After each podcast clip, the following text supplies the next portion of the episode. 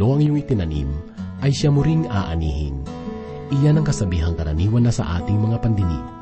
Ibig sabihin, lahat ng bagay ay may bunga. Ito man ay masama o mabuti. Halimbawa, ang apoy ay nagbibigay ng init. Ang biyaya ay may bunga ng pag-ibig. At ang paghihimagsik ay nagbubunga ng kaparusahan. Ito ang batas na hindi maipagkakaila. Sapagkat ang lahat ay may sanhi at mayroong bunga. Ang may akda ng aklat ng mga panaghoy ay nakadama ng matinding pananangin samantalang nakaupong pinagmamasdan ng mga labi ng wasak na Jerusalem. Higit niyang pinagdamdam ang matinding paghihirap at sakit ng bayan ng Diyos sa naranasan niyang pananamantala, pagpapahirap, pangaalipin at kagutuman. Kinaiinggitan ng sumulat ang mga namatay na sapagkat nakalampas na sila sa paghihirap ang mga panaghoy na ating matutunghayan sa mensaheng ating mapapakinggan ay nagpapahayag ng propesiya tungkol sa darating na hirap ng Panginoong Hesus dahil sa ating mga kasalanan. Inaanyayahan nito ang ating puso na lumapit sa Diyos upang ang ating buhay ay makatagpo ng mabuting bunga tungo sa buhay na may kaugnayan kay Kristo. Narito po minsan pa ang mensahe na matatagpuan sa Aklat ng Panaghoy, unang kabanata, talata labing dalawa hanggang kabanatang tatlo, talatang apat. Ito ay hatid sa atin ni Pastor Rufino de la Peret. Dito lamang po sa ating programang, Ang Paglalakbay. Huwag mo sanang isipin, hindi kita natatanaw. Huwag mo sanang isipin, iniwanan na kita. Kang nakikita sa paglipas ng araw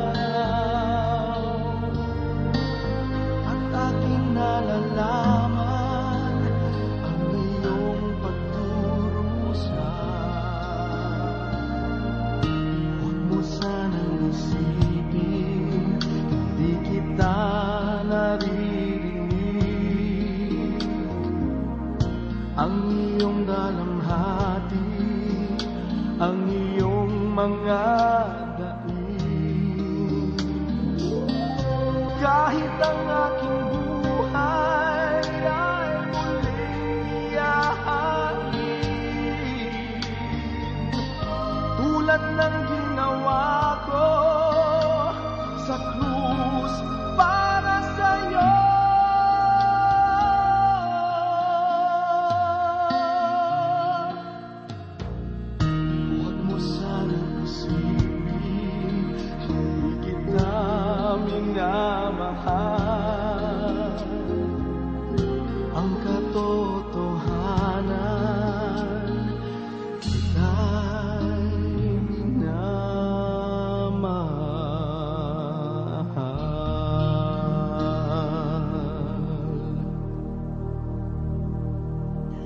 Patuloy po tayo ng ating pag-aaral at pagbubulay dito sa aklat ng mga panaghoy.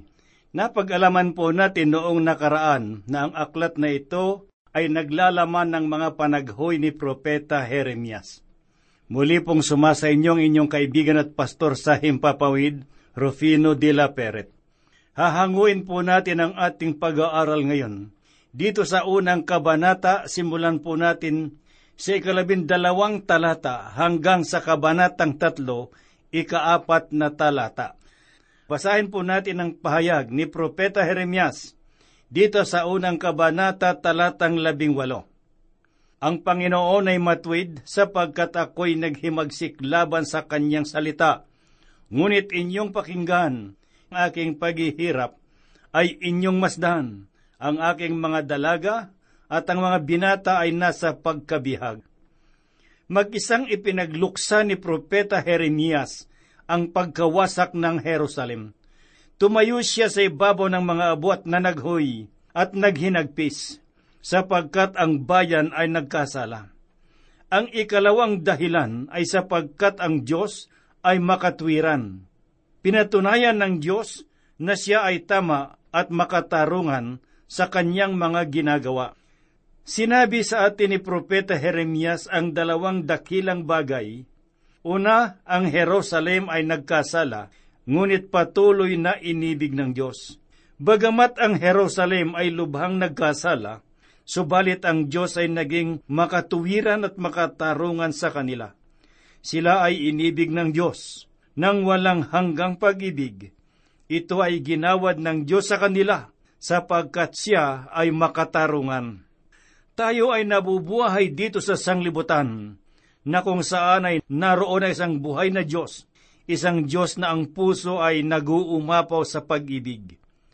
Nais ko rin pong sabihin na ang sinumang tumatalikod sa Panginoon ay hahatulan, sapagkat siya ay makatarungan. Alalahanin po natin na siya ang makatuwirang Diyos ng sanglibutan. Malinaw na pinapatunayan ng Diyos na ang impyerno ay totoo, sapagkat siya ay Diyos ng pag-ibig, makatuwiran at kabanalan. Ang buong sanglibutan maging si Satanas ay kinikilala na ang Diyos ay matuwid at makatarungan sa lahat ng kanyang mga gawa. Mga kaibigan at mga kapatid, ang Diyos ay mabuti at hindi dapat na ipagwalang bahala. Sa mga pangangaral ng Panginoong Heso Kristo, ay ipinahayag niya sa mga iskreba at parisio na sila ay mga kahabag-habag. Alamin po natin kung bakit niya sinabi ito si kadalawampu at tatlong kabanata sa Ebanghelyo sang ayon kay Mateo, talatang labing apat ay ganito po ang kanyang sinabi. Kahabag-habag kayo, mga eskreba at mga fariseo, mga mapagkunwari, sapagkat sinasakmal ninyo ang mga bahay ng mga babaing balo. Mga kaibigan, isa lamang iyon sa mga dahilan, at kung ang inyong pagiging mananampalataya ay hindi nakakaapekto sa iyong puso, buhay o maging sa iyong tahanan at trabaho, kung gayon, ikaw ay isang mapagpaimbabaw at mapagkunwari. Mga minamahal, hindi ako ang nagpahayag nito, kundi ang Diyos. Siya ang tumangis para sa mga taong ito. Ang aking mga mata ay tuyo na sa luha, subalit ang kanyang mga mata ay tigmak nito para sa ating lahat mga kaibigang nakikinig, huwag ninyong talikdan ang Diyos na umibig sa inyo. Ginagawa ng lahat ang dapat niyang gawin, sapagkat siya ay makatuwiran. Hindi niya maaring ipikit ang kanyang mga mata sa kasamaan. Kung ang kanyang mga anak ay hindi na nagiging masunurin, sila ang kanyang dinidisiplina, kahit na ito ay nagdudulot sa kanya ng kalungkutan Ipinahayag sa atin ni Propeta Jeremias ang puso ng Diyos. Sa panahon na tumatangis si Propeta Jeremias, ay tumatangis din ng Diyos. Kung siya ay nalulumbay, ay gayon din nalulungkot ang Panginoon. Kung merong mga pangyayari na hindi natin naunawaan, ang mahalagang bagay na dapat nating gawin ay manalig lamang sa Kanya taglay ang pag-asa na siya ay makatwiran sa lahat niyang gawa. Kahit na ang ginawa ng Diyos ay dumudurog sa kanyang puso, siya ay tama sa pagpapasya na ang Jerusalem ay mawasak at pinahintulutan na ang mga mamamayan ay mabihag. Si Propeta Jeremias ay tumangis at nagnanais na malaman kung bakit nangyari ang mga bagay na iyon siya ay pinatatag ng Panginoon sa pagsasabing siya ay makatwiran at tama sa mga bagay na kanyang ginagawa sa lungsod ng Jerusalem. Ayaw tanggapin ng tao ang katotohanan na ang Diyos ay namumuhi sa kasalanan. Ako ay sumasang-ayon na ang Diyos ay pag-ibig at ang mga mananampalataya ay dapat na ipamuhay ang kanyang mga salita. Ang Diyos ay makatwiran banal at makatarungan sa lahat ng kanyang mga gawa. Nananatili ang katanungan na ano ang nararamdaman ninyo tungkol sa inyong mga kasalanan at ang puot ng Diyos sa mga ito. Ito ba ay baliwala lamang sa inyo? Ipinahayag sa isandaan at tatlumput pitong kabanata sa aklat ng mga awit na ang mga bihag na dinala sa Babylonia ay nagsitangis noong maalala nila ang sayon. Umiyak sila at sumigaw ng paghihiganti at nararamdaman kong sila ay may katuwiran sa paggawa noon. Subalit meron ba naman silang tunay na damdamin ng pagsisisi? Ang mga bihag sa Babylonia ay nananaghoy, subalit si Propeta Jeremias nakasama ang mga bihag ay tumangis rin sa ibabaw ng mga abo at guho ng kanilang bayan. Siya ay taong malaya, subalit siya ay nag-aalala at nakikidalamhati. Mga kaibigan, maganda ang mga programa sa telebisyon para sa mga mananampalataya. Ang mga pangangaral ay malinaw at maayos ang pagkakagawa at marahil ay dapat na purihin ng mga simbahan sa ganoong kaayos na mga programa. Ngunit ako ay nababahala sapagkat hindi ko napapakinggan ang salitang kasalanan. Ang kanilang mga pahayag ay hindi nagpapaliwanag na ang Diyos ay makatuwiran at dapat niyang hatulan ang mga makasalanan. Ang pagkakasilang sa Panginoong Heso Kristo ng isang birhen, ang katauhan ni Kristo at ang kanyang pagkadyos ay mahalaga, subalit ang katanungan ay bakit siya namatay at sino ang mga dahilan ng kanyang kamatayan at sino ang dahilan ng kanyang pagkakapako sa cross. Ganito rin ang katanungan na ipinahayag sa ikadalawamput dalawang kabanata ng mga awit sa unang talata na ganito po ang sinasabi. Diyos ko, Diyos ko, bakit mo ako pinabayaan? Yun ay ipinahayag ng ating Panginoon, samantalang siya ay nakabayubay sa cross. Ang sagot sa kanyang katanungan ay makikita po natin sa ikatlong talata ng ikadalawamput dalawang kabanata sa aklat ng mga awit na ganito po ang tinuran ni Haring David. Gayunman, ikaw ay banal, nakaluklok sa mga papuri ng Israel. Ang ating Panginoong Heso Kristo ay banal at matuwid. Namatay siya sa cross dahil sa ating mga pagkakasala. Kung pagmamasdan po natin ang cross na ito ay nagsisilbi na lamang na palamuti sa mga gusali ng simbahan o kaya sa mga tahanan. Hindi kailangang mamatay si Jesus sa cross. Dinanas niya ang hirap na hindi pa naranasan ng sinumang tao.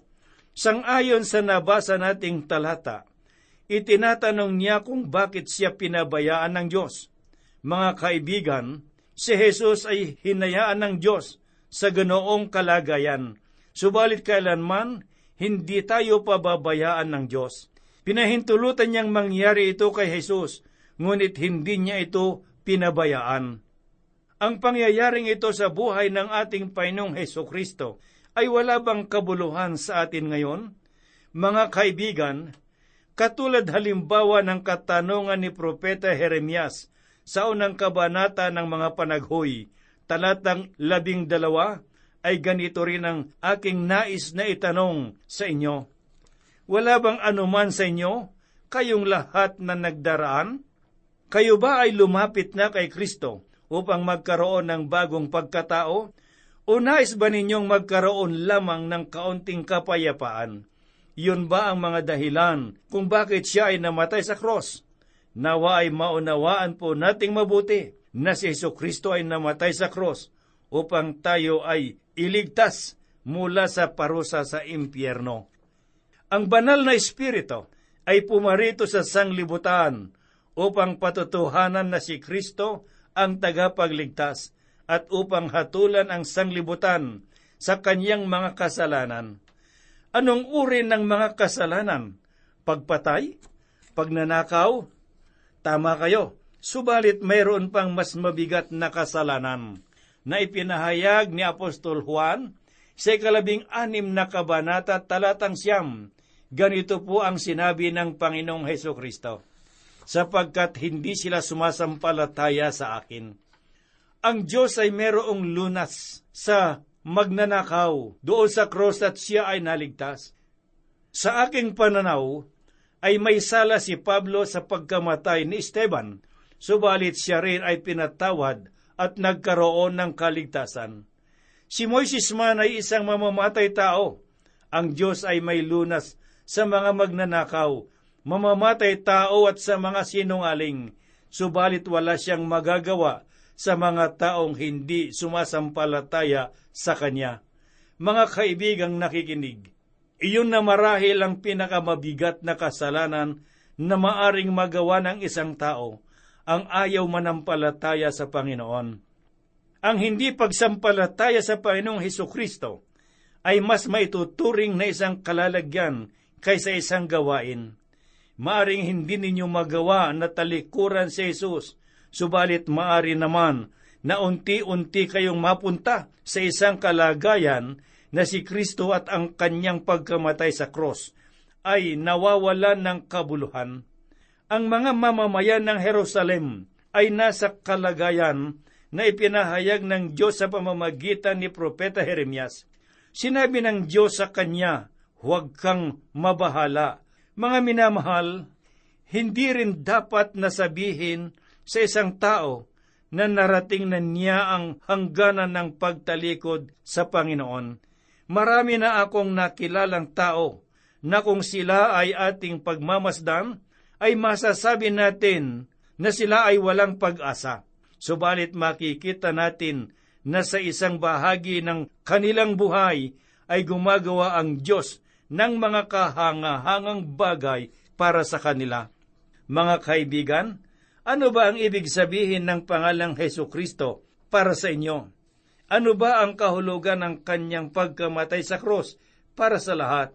Ang inyo bang pananaw ay tulad ng sa ikalabing dalawang talata sa unang kabanata ng mga panaghoy na ganito po ang sinabi ni Propeta Jeremias?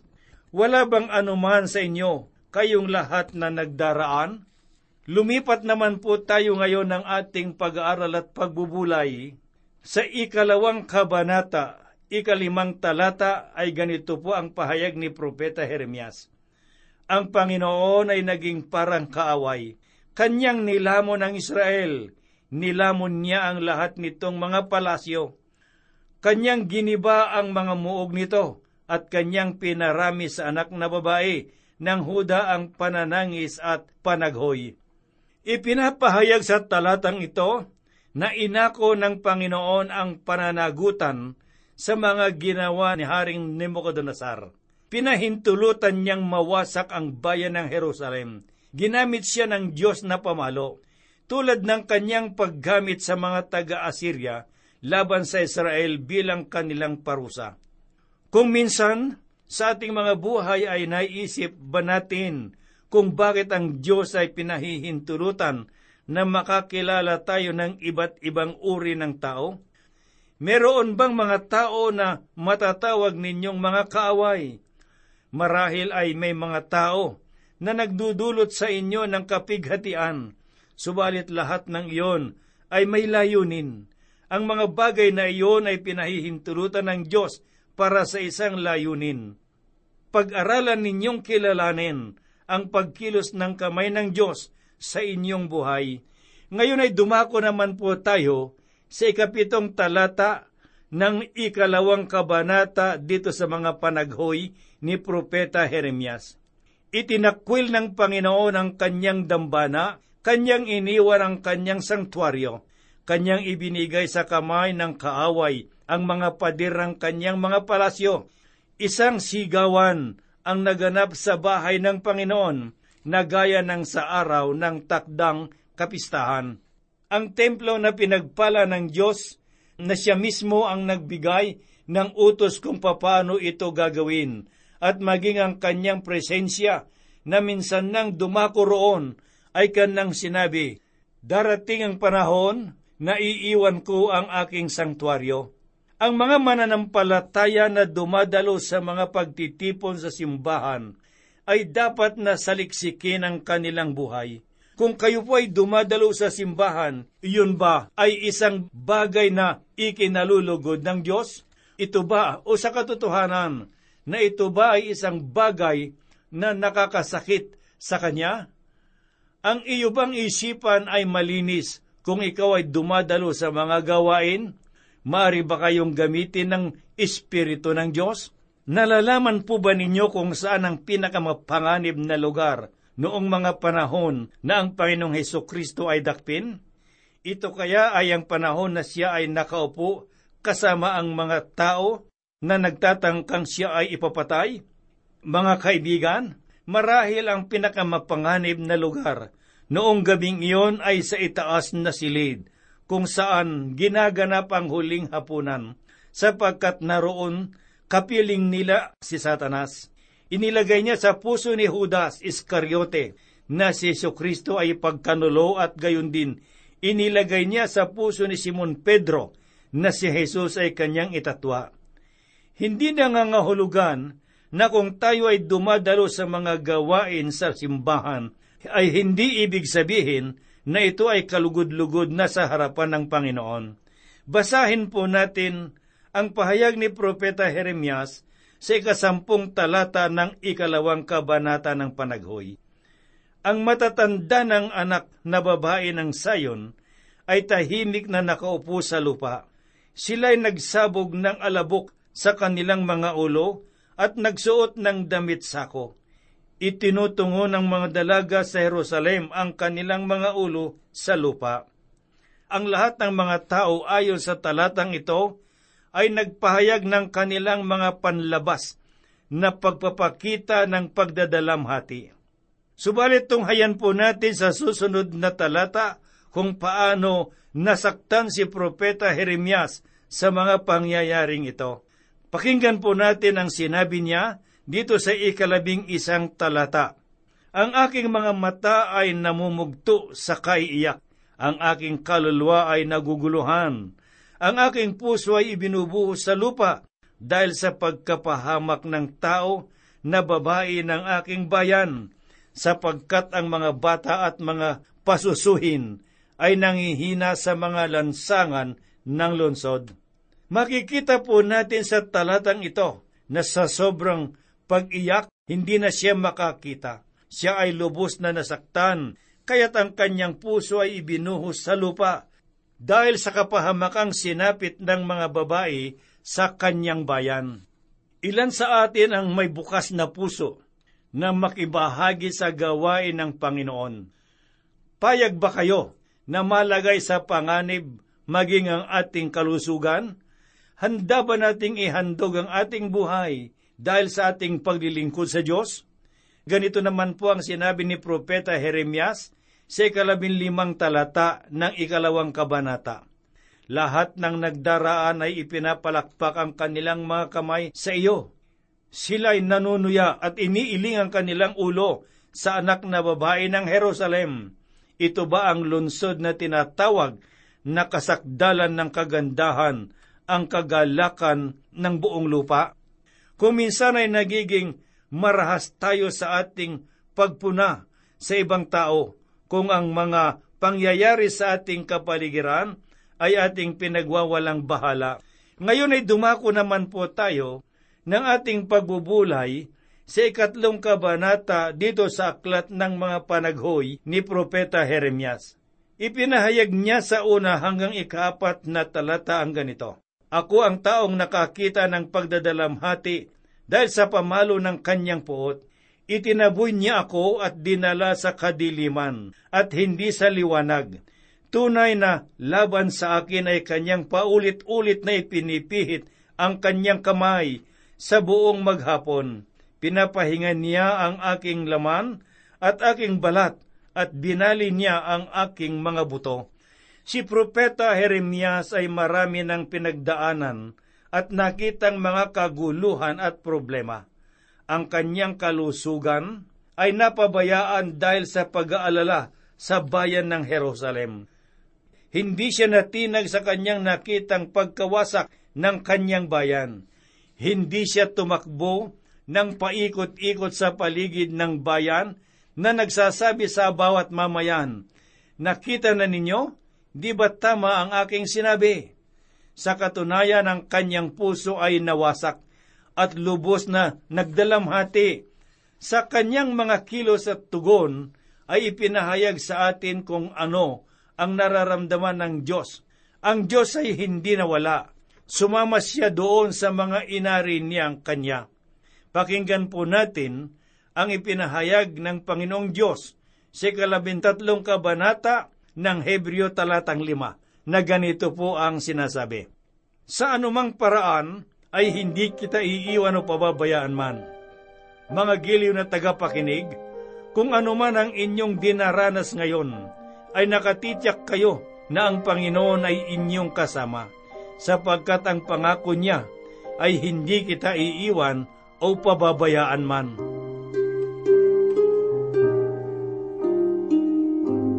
Tayo po ay manalangin.